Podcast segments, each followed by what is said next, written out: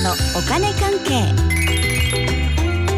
この時間はお金についていろいろな話題を教えていただきます。ファイナンシャルプランナーで社会保険労務士の川辺典子さんです。よろしくお願いします。はい。ちょっと今日は変なテンションですけど よろしくお願いします。まさかの、うん。でしょ？まさかのねね4時過ぎまで起きてたっていうね。眠れなうんかったということですけど、はい。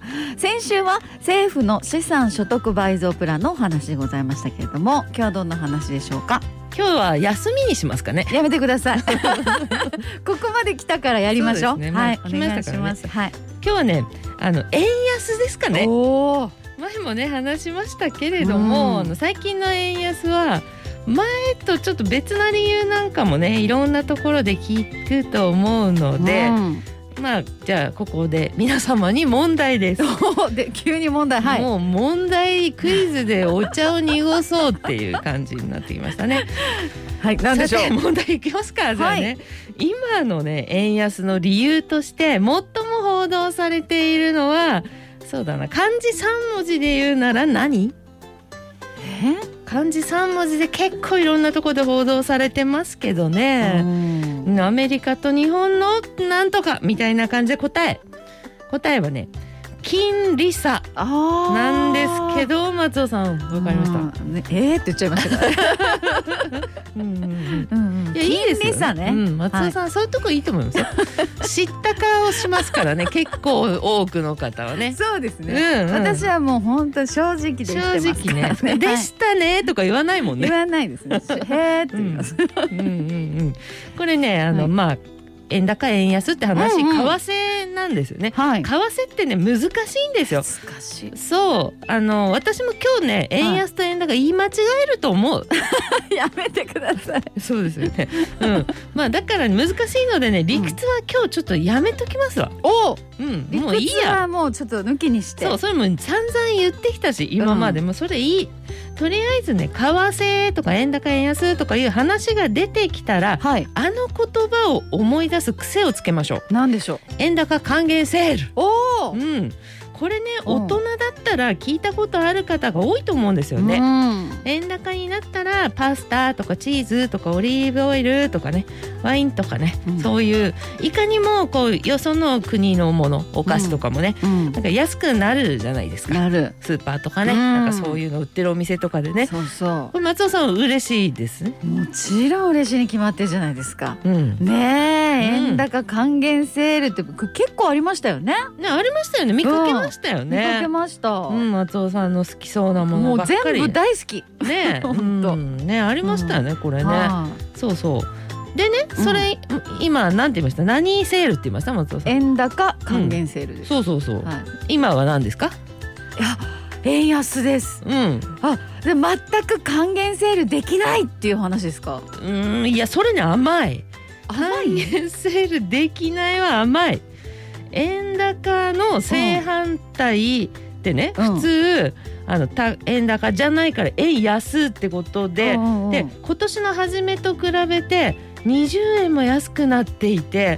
で1998年以来24年ぶりの水準ですって言ってるわけですよね。あだから輸入品をセールで安くできないどころじゃなくってうん。正反対ってことは高くなるんですって話ですよね。あそうなんだ、ねえ現状維持でもなく高くなるってことそういうことですよ。だって24年ぶりの水準ですよ。か。ね松尾さんが24歳若くなったら。そう、ねもう大事件ですね。もうそれは飛ぶでしょ。うん、ねということでね。ちょっともうよくわかんない言ってることが。自分でも 羽ばたきますね。ね。はい。24年前に戻ったらね、はい。高くなるっていうね、うんうんうん。話で現状維持無理というね、はいはい。しかもですよ、うん。日本の食料自給率まあなんとなくわかりますね食料自給率ね、うんそれって4割切っているんで、うん。もう半分以上が輸入に頼ってるんですっていう状況だからね家計にダメージあるのは当たり前というといねう。ことですよね、うん。そっか食料自給率って4割切ってんですね、そりゃ円安きついじゃないですか。そうなんです。ね。そうなんですよ。改めて。ね。そうなんですよ。うんうん。でやっと本題に入れるのかな。ようやく？うん入れるかも。今日はその理由としてなぜ？今ってことですね。うん、はい。そうそうそう。あのそうそう。金利差。うんもう話戻りました。あそうですね。一番最初のクイズそのう金利差の解説ね。でこれアメリカの話がね出てくるんですけどアメリカの物価が今上がりすぎて大変なことになってるので、うん。物価お値段価格を下げるために、うん。まあ、つまりオークションの逆の状態にするために、うん。世の中にお金を出回らないようにしたいわけですよアメリカは。ほうほで金利を上げて、うん。個人とか企業がお金を借りにくい状況を作ってう、うん。お金ないなーみたいな状態にしたいですね。しますね。ほうほうほうほでお金が厳しいと、うん。物が売れにくくなります。余ります。う余ります。余ります。余ったらお値引きになりませんか？なりますこうあれですね、スーパーのお惣菜とかうん野菜とかもあの、うん赤いシールベベベベって貼られるそうそうあの状態ってことですね。そうですよ。それってアメリカ今ね狙いたくないですか？狙ってるわけですよ。高くなってるから。そうか。うん。で今後もその感じで上がってくんじゃない？ということで、うん。金利まあ長期金利ってやつの上昇がアメリカで続いています、うん、これアメリカの話ね。今のはアメリカの話。そう、はい。じゃあ日本はどうだと？うんで日本はアメリカのお金を引き締める作戦の逆をやってるんですよ。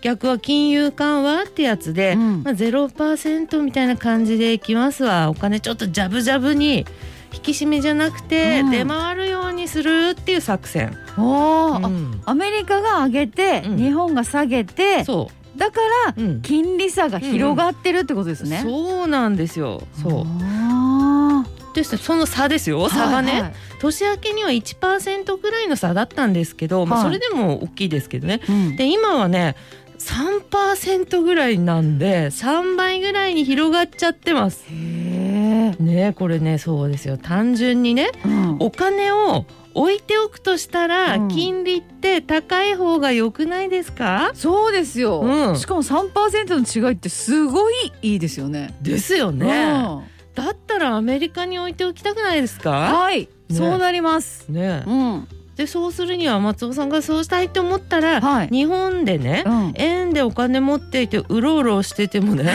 仕方ない。んそうですよね、うん。あっちいいなとか言って日本円持っててもしょうがないっうそううろうろわけですねしてしょうがないね、はい。そこでどうするかって言って円を売って、うん。ドルに取っ替えて変えて。アメリカで預けようかななるわけですよね。そうですねなる、うん、持っててもしゃあねえなって感じで、うん。今円に人気がないんです、うん。人気がないものって普通は下がりますよね そうか。うん、円の値段が下がるから、うん、円安ですか？そはの通りですよ。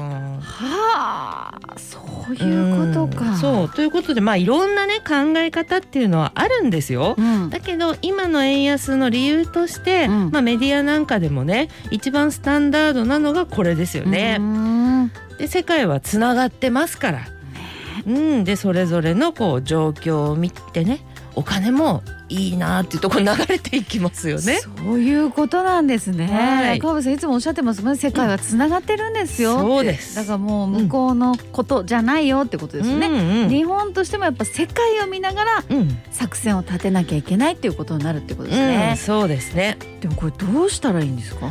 それねわかんないですね。うん、それそんなもの分かったらね私に分かったら、はい。